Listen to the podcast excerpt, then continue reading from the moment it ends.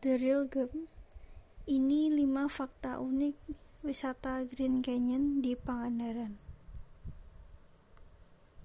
Asal mula nama Green Canyon.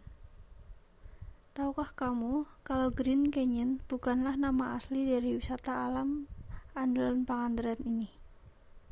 Sebelum bernama Green Canyon, penduduk setempat menyebut lokasi di sekitar aliran sungai Cijulang tersebut dengan julukan Cukang Tunnel. Dalam bahasa Sunda, Cukang Tunnel artinya jembatan tanah. Nama tersebut mengacu pada sebuah jembatan dari batu yang menghubungkan tebing di kanan dan kiri sungai.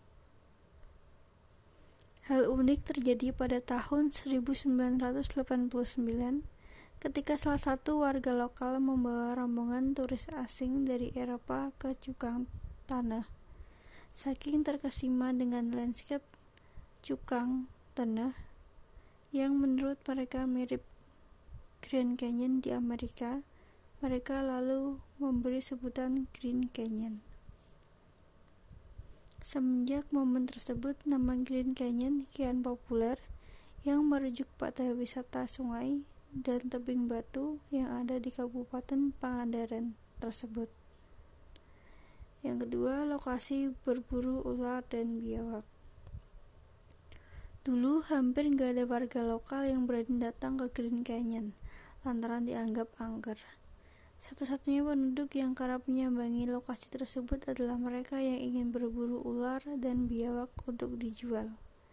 Dengan lingkungan yang subur dan persediaan air melimpah, Kedua fauna tadi memang sangat cocok sebagai penghuni Green Canyon.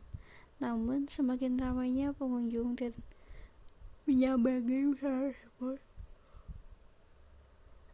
ular dan biawak pun lebih sering bersembunyi untuk melindungi diri.